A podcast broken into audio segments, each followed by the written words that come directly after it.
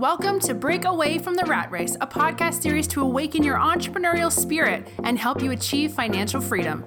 On our show, you'll learn about investments and how to create passive income. Let's get started with your host, Eric Martel. Well, thank you, Kyla, and welcome to our very first episode of Break Away from the Rat Race. And as Kyla mentioned in the intro, our goal is uh, to help you achieve financial freedom. And uh, we're going to do that by helping you and talking about different ways in which you can generate uh, passive income. And then once this passive income goes or is greater than your expenses, then you've this is our goal, basically achieving what we call financial freedom. And uh, I'd like to kind of explain also what we call the, the show Break Away from the Rat Race because, uh, and maybe some of you are not familiar with the rat race, it's maybe a little bit an older term. But um, basically, the rat race, if you imagine a rat or a hamster in a cage, uh, they used to have, or they still do have, a wheel in uh, in the cage, and then you would have the hamster kind of run on that wheel.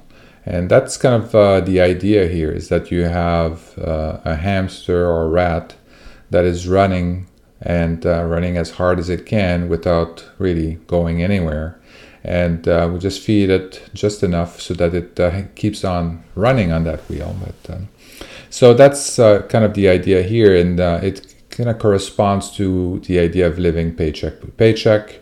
Uh, and then also in, at the point where you want to retire and stuff like that, not having enough, not having enough money for retirement, is uh, kind of the the other point to it. And um, so I know it sounds a little bit dark and uh, starting like that, but uh, there's light at the end of the tunnel. And this uh, podcast series, we're, we're going to talk about all kinds of different ways in which you can generate passive income uh, so that uh, you can work less and maybe eventually not work at all and still cover your expenses. Uh, but first, so for this podcast, I would like to introduce myself a little bit. Um, so I was born from a low, what I would call a lower middle class family. Um, so I think that at that time, you know, uh, there was, I don't know if there was a middle class actually, but uh, it didn't feel like it.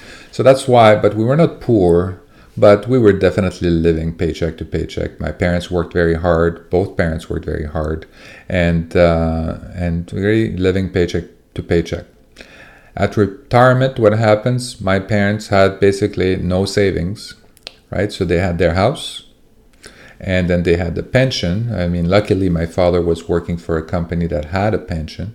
Nowadays, uh, the the pension that we have is 401k. He had a he had uh, which is defined contribution um, kind of uh, pension. He had a defined benefit uh, pension, which is much more generous. Uh, but you you don't see that anymore, not too often anyway.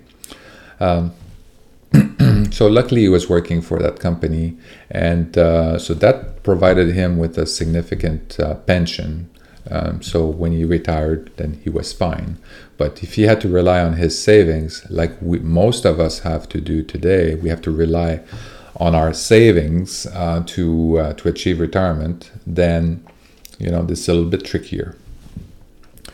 Um, so my parents believed that if you worked hard and saved your money, you'll be okay. So this is what their parents told them: just work hard, and you'll be okay, right? So it's because often you were working at the farm, you were working in the factory, so you know that that was enough.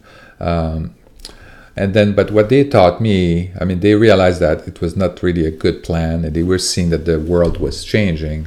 Um, so what they taught me was a little bit different, and they say get a great education, work hard, save your money, and then everything is going to be okay. So they had realized that things had changed a little bit.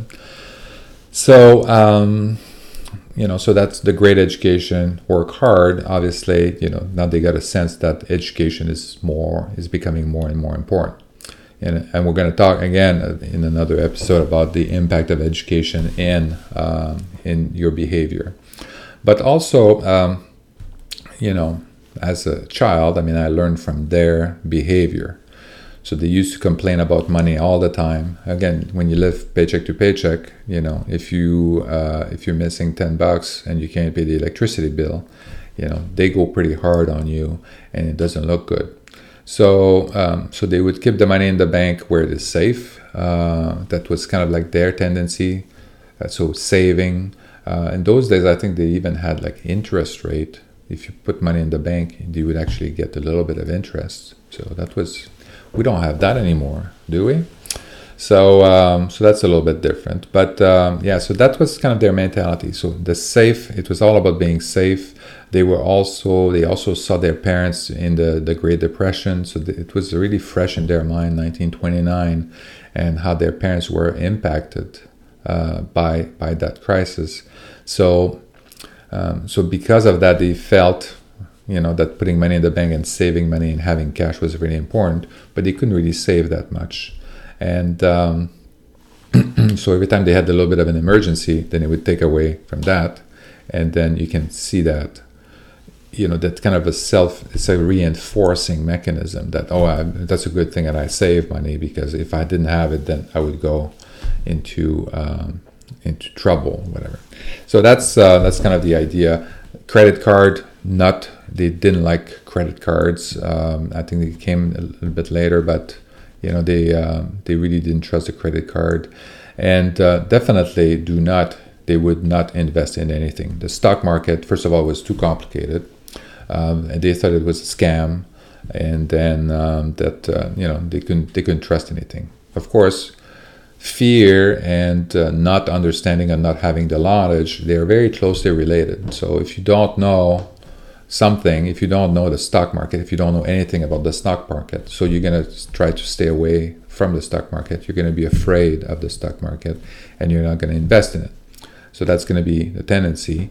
And uh, obviously the other way you could do it is to learn more about the stock market find a mentor that's going to help you um, understand what how the stock market works and then decide if you want to make an investment or not so their other belief was that rich people got rich by cheating. So they were cheating people or stealing, and then there's no way you can do it honestly and uh, all of that. And it depends on a, on a lot of different um, kind of like uh, philosophy or ideas. Part of some people believe that making a profit is uh, is immoral, so you should make a profit and uh, so you know that's one aspect of it. Other people and uh, groups believe that profit is fine, but up to a certain point, then it becomes kind of obscene. So there's the two extreme. Uh, but uh, really, obviously, profit is something that is uh, that must be uh, you, you, must have in order to to survive and to uh, to to make a great investment. So this is obviously something that I have to fight for for my parents making a profit was something that was kind of cheating, kind of stealing from people, which is, you know, um, which is not true in my, which is not my current belief system. Let's just put it that way. And of course, you all heard of money doesn't bring happiness, you know, and my comeback obviously is that, uh, you know, well, it sure helps to, uh, but uh, not having money doesn't bring happiness either. Uh, they forget to mention that um, living paycheck to paycheck that doesn't bring happiness. Um, so you know might as well have a little bit of extra money. Um, and you know when we're talking about uh, financial freedom we're not talking about making billions of dollars. Uh, we want to make enough passive income so that we don't have to work or work less in order to cover our uh, our expenses. So that's all we want to do so, and you'll see that when we go through these um, these uh, ideas, that you can pretty uh, there's a number of different ways you can do that, and uh, you don't need to have a billion dollars to or many, many, many million dollars in order to achieve this. Okay, so we'll talk about that. but you know, so all these things you probably have heard of all these. Um, uh, these sayings or these kind of uh, ideas before these concepts. I mean, they're pretty antiquated, and I think a lot of people actually moved out of that. A lot more people right now invest in the stock market. A lot of people believe in investment and all of that and making a profit. But for me, in those days, I mean, this is what I was hearing all the time. This is kind of what where I was, up until I went to high school, and, and um, I, I uh, then after a couple of years, I think I we started uh, I started an investment club. I was uh, one of my teacher was uh, invest an investor in the stock market, and I was very intrigued by that. I wanted to learn more, and he kind of became my mentor at the beginning to explain how the stock market was working and etc. And then I created this an investment club where we pool our money with a bunch of uh, friends and uh, we invested in the stock market. Uh, in those days, I think it was, like the commission for buying stocks was like, was horrendous. It was uh, I forget the number, but it was it was not like it is today. But uh, anyway, so I started an investment club, and the goal was obviously to learn about the stock market. And uh, we invested in some stock, and that was really fascinating to me, and uh, I really enjoyed that. Not only because we buy a stock and uh, then you see the stock go up or down, etc. What really interested me is the ability to learn about so many different businesses and having their financial reports, uh, this, the, all their disclosure about how they operate their businesses, looking at all the numbers uh, behind it. I thought that was fascinating and this was my first uh, real kind of like uh, how should I say that like exposure to business. Okay, well this is great. This is a great business. Look at how they make money. Look at how their expenses are. Look at their revenue. Look at their strategy, etc. And um, then I, that's when I decided that this is something that I want to um, I want to do. I want to uh, to make a company, make a business uh, to to do something like that. At university, uh, I uh, studied, you know, actuarial science. So I was, uh, if you're not familiar with actuarial science, this is basically uh, the, the study of uh, mathematics, uh, financial financial information or finance, and probability and statistics. So it's kind of combining these three elements um, into one science. And typically, the work that you do as an actuary is work for an insurance company or work for a pension plan, or um, you can also work for yeah insurance companies or like a car or um, house insurance. So you can. That's what we would do. We would calculate the reserve or calculate the premium for uh, for these uh, these companies. So I really liked it. Again, more math, uh, and the finance aspect of it, and then with my um, the me reading the the stock market and getting the financial uh, financial information and the annual report for for these companies and really reading them and understanding what they were doing, I thought that was um, I was reading a ton of those, so I really I really enjoyed that. And um, but during my first year, so that was kind of like the track I was going for. But uh, during the first year of university, um, so I had a girlfriend and her uh, her mother is oh my god, so complicated. But my girlfriend at the time had a her mother was going out with a, a guy that was a real estate investor, and um, he was fascinating to me. And um, he was a regular college, uh, like uh, so we have a junior college. So he was just a teacher at a junior college and he ha- he had a specific approach for for investment. I mean, he was always thinking um, kind of I wouldn't say necessarily out of the box, but he was really thinking a lot about how to solve his problems, and he would come up with some interesting ways of uh, of solving problems sometimes, but. Um, really, I mean, his main uh, main skill, I would say, he's that he would sit down and really identify the problems or that he had to solve and then he would look at all kinds of different alternatives and then he would pick a couple and then kind of explore them a little bit deeper. So it was very very interesting to me. And uh, he became my mentor at uh, at that time during university, and uh, you know there was in those days there was all these ads about oh buy buy houses, no money down, and all of that, and uh, so I was intrigued by that, and and then I had talked to some realtors, and they said oh, that's not possible, blah blah blah, but you know this uh, my mentor told me well it is possible. I mean you know you just have to you know there's different methods of doing it and blah blah blah and explained a couple of different ways of that this can be accomplished and one of those ways was a, a seller financing so you would get a first mortgage and then you would get seller financing for the rest of the mortgage uh, the rest of the purchase price of the house so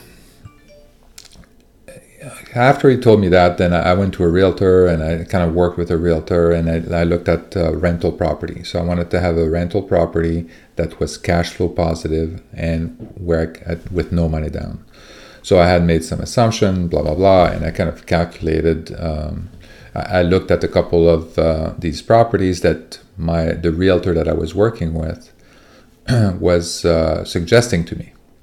And then every one that he was showing me, said, well, you know, this is not cash flow positive. Well, this one is not going to be cash flow positive. And I was kind of like going through, like in details all the time. And, uh, and then he was trying to convince me basically by giving me, you know, a number of properties that would not uh, meet my, that would, uh, that would not be cash flow positive to show me that, oh, this is not possible. What you're looking for doesn't exist. Um, so I asked him, I said, okay, well, let, why don't you give me uh, the, your listings, the MLS uh, listing? And I'm doing this sign because in those days, uh, it was not, but there was a computer, but it's not like I, had, I didn't have a laptop.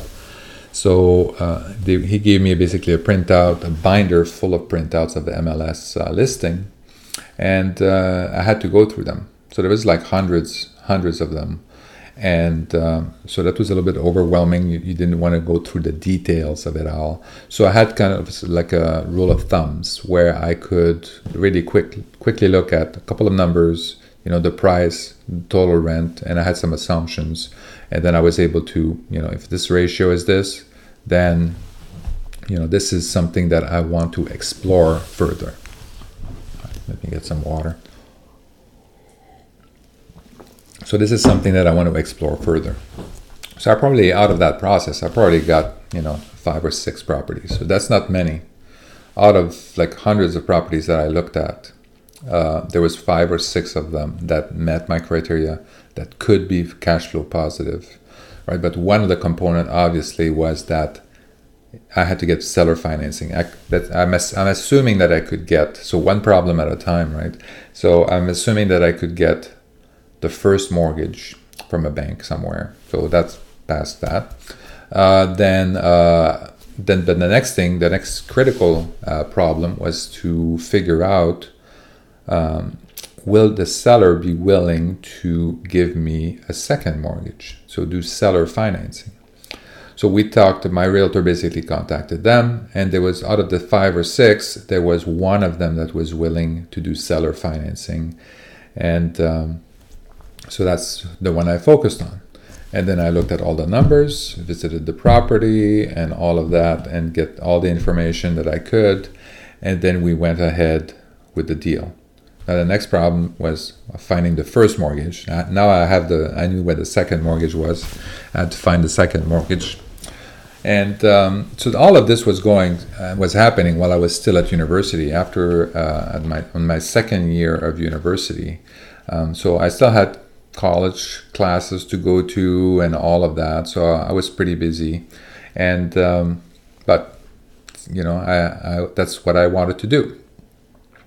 Um, so I met a couple of banks, and then the banks basically rejected me. Um, you know, I was nobody, just a student uh, with no money.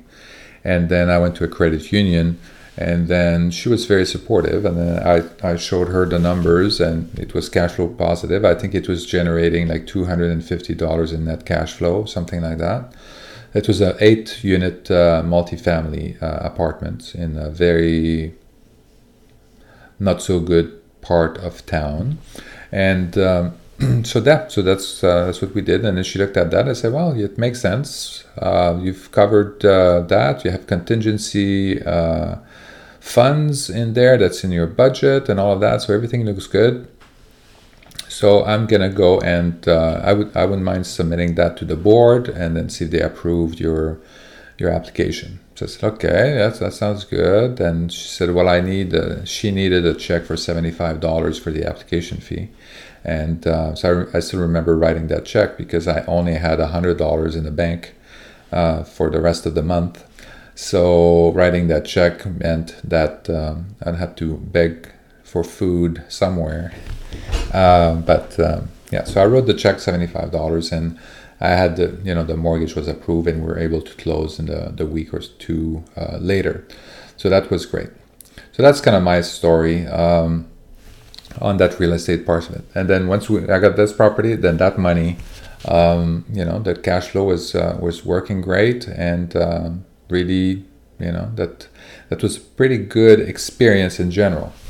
Um, and we can talk a little bit later about uh, kind of like what I could have done differently and stuff like that. But the key is that it was. Uh, we talked about comfort zone. This was really, as you can imagine as far out of my comfort zone as it could be.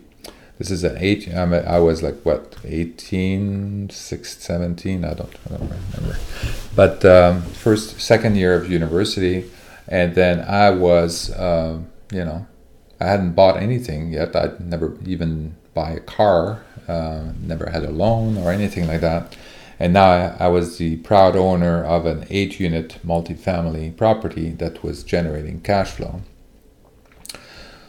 So definitely out of my comfort zone. And what really helped in all of this is my mentor, because uh, first of all, by telling me that, uh, you know, when everybody's telling you, ah, you know, this you can't find that, that's that's impossible, that doesn't exist, and uh, you know, then he would tell me, he said, well, no, no, this it is possible, blah blah blah, and uh, he would offer me some additional options and and things to look at, etc but he basically kept me going uh, into looking, continuing to look through that big binders. I think there was two big binders of, uh, of MLS listings that I had to to go through.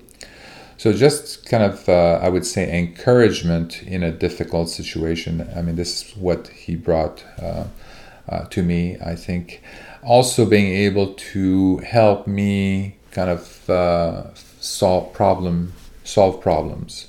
And on my own, I would be the one solving the problems, but he would be kind of uh, guiding, say, "Well, you know, have you looked at that? Have you looked at this? What about this? Think of this, think of it this way, etc." So he would really try to make me uh, think more and differently about the problems that I was facing.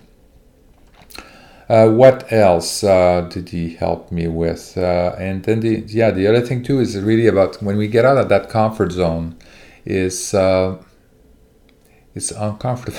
it's uncomfortable, uh, but you know it's it's nice to have a, a voice and somebody that's uh, kind of beside you and tells you, no, this is okay because if uh, kind of like play what if scenario. What if they don't do that? and what if they don't accept this and what well they would say well that's it you you just lose your 75 bucks and what if this and this you know and then you realize that there's a, all the fears that you had about the unknown about the fact that you're in an uncomfortable situation it just raises a lot of fears and a lot of uh, risk and what if scenarios and a lot of the time you kind of have to list them down and say okay what if this happens and then you know and then kind of look at it very objectively.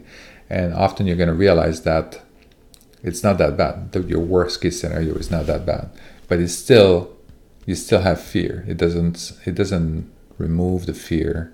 It just uh, changes it slightly, and you have to go and push through um, to to get it done. Then uh, eventually, after a while, you know, it's very it, it becomes a very um, very common, very comfortable, and you know you don't even think about it.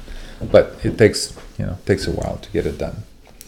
So um, so that's right. So having a mentor, like I mentioned, so means that you have someone that encourages you, you know, and confirms that kind of confirms that you're on the right path. Um, so it's kind of a coach in a way, helping you do things a little bit better, maybe help you solve problems, and then reduce that fear and walk you through the process so that you know that's also part of the fear is to kind of walk you through the process, having an understanding of what's going to come next, what other things you need to look at. So, you know, this is kind of the idea. And hopefully, uh, this podcast is going to help you uh, with that. Um, there are some, uh, there are definitely some of the, the people that uh, I intend to interview uh, are doing things that I'm not familiar with. And I'm going to ask a lot of questions, and you're going to be welcome to ask questions as well. But uh, to really, um, to really do do these businesses, and some of them I'm going to be I'm going to be doing them as well. So I'm going to probably invest some monies in some of these businesses and see, you know, what happens with that. But um, so we'll see. Um, so what else do I have? Um, yeah. So so these skills that I learned from my mentor, then I was able to uh, basically use them not only in real estate investment, which is what where he was mainly focused, but I, I use them every everywhere in every other businesses that I do, and also about the habits that he had, where uh, he would you know wake up pretty early in the morning and then just sit down and then think about what needed to be done, what problems need to be solved, and he had a goal every day on what needed to be accomplished, and he would go one step every day, one step forward. And uh, you know, and he uh, he did some amazing things. I think with especially with the resources that he had when he started on the salary of a of a simple junior college uh, teacher.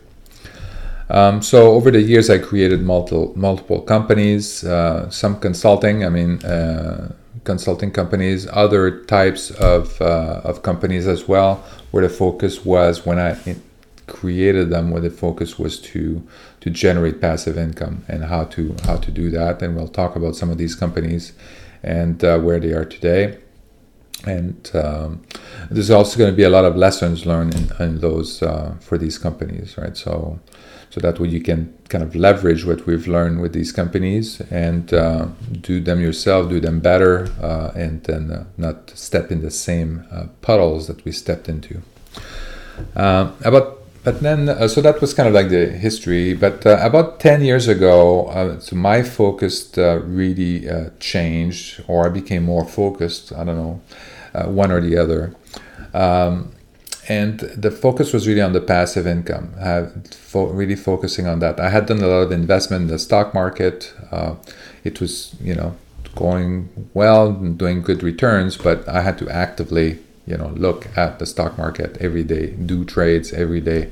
And it's just a little bit uh, you know this is another it's a job really so really uh, focusing on passive income. And the drivers for me for the for the passive income was to have more flexibility. I mean i do uh, a lot of consulting. I do um, you know presentations etc and talks. And um, but having the flexibility to basically uh, you know go on vacation for six months or three months and then not having to worry and still have money uh, coming in so that was the big driver for for this having the flexibility um, and then also participating in uh, in joint ventures so for example one of the joint ventures that um, i'm working on right now which will launch in september um, you know, I've, I wouldn't be able to do it if I didn't have the safety net of, of passive income. So that's that's one aspect of it. So the other thing is uh, creating it, that safety net is not just for me. It's a safety net and a passive income that's generated for the entire family. So um, so that this is great. So if I pass away, uh, I don't need insurance. I know that my family is going to have passive income uh, from uh, from the companies and from the the rental properties that we have. Um, so that this is great. If I become injured or if I crippled or maybe that's not the right term, but uh, handicapped from some sort and I can't work anymore, uh, then you know I have the same safety net. So, you know, the passive. I know that the passive income is going to continue to come in. So that's the that's the driver there. And then uh, the other key is leaving a legacy for my for my children. Um, there's uh, when my parents' mentality was that their money was their money, and then they would spend all their money by the time they're dead. So don't count on any inheritance and all of that. And I kind of believed that for most of my life, but now I certainly don't believe it. Uh, and I don't believe it because I'm looking at the future and I'm seeing that the future is going to be a lot more difficult to my children and their children than it was, uh, than how difficult it was for me. So I'm just looking at the cost of education here. When I went to university, a, a trimester, a trimester was, or a semester was like $500 with the books. So, and here, you know, of the whole year, so that's a thousand dollars a year for university, right, in Montreal, and then, but here, as you know, in uh, in the U.S., you know, 25, 30, 50, 60,000 dollars a year uh, in university is uh, is common. So so I knew, and if the trend continues, I mean, my, my grandkids won't be able to afford university. I mean, it's going to be impossible. Um, so that's kind of uh, this is the idea here, leaving a legacy for my children. I don't want. Why would I want my kids to go back to gr- ground zero and start from scratch? You know, why not leverage what I have, the assets, the knowledge, and all, and the uh, and the expertise that I have and the time that I have to build a legacy, to build a company, and have them involved in that company and in um, uh, that business and grow it, so that when I'm gone, then they just continue on with uh, with the business. They grow it further, and um, you know to me that's uh, and they know how to to manage it because they've been part of the of the business since uh, its inception almost. so that's kind of um, these are my three drivers really around the passive income.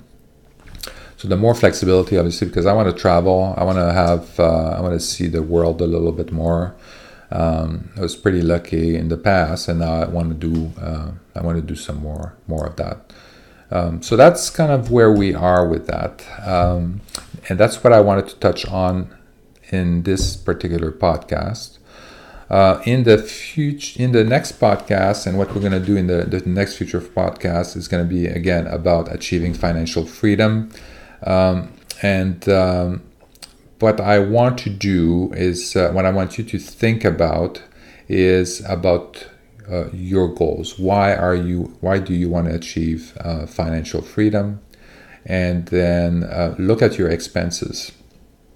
How much uh, expenses do you need to live on your passive income. So you can look at your current expenses and say, well, you know, I would move to another place if I didn't have this job, or I would do this, or I would do that. My expenses would be lower, but then I would, uh, I would also travel more. I would spend more money on other things. So create a budget uh, where your expenses uh, for um, for your future life with uh, financial freedom and then we're gonna kind of draw a line between the two, or you'll draw a line between the two to figure that out. Um, so that's kind of what we have uh, for today. And uh, if you have any questions, feel free. So if you're on YouTube, then you can go uh, down below, leave your comments. You can send me a message, as I mentioned, on Facebook. Uh, you know, break away from the rat race. And uh, yeah, leave comments. Let me know how it is, and uh, if you have any specific questions, topics, if you have great stories that you want to tell, uh, positive or negative, that people can learn from, uh, feel free to share with the community, and uh, and send send me your, your information. Maybe I'll, I'll interview you. I'll interview you to uh, for so that uh, our listeners can learn from your experience, positive or negative. Um, so there we go. All right. So have a good day. Thank you for listening to Break Away from the Rat Race with your host, Eric Martel. If you want to share your story and experience with our listeners, please message us on Facebook at Break Away from the Rat Race. Also, please subscribe to our YouTube channel and our podcast on iTunes.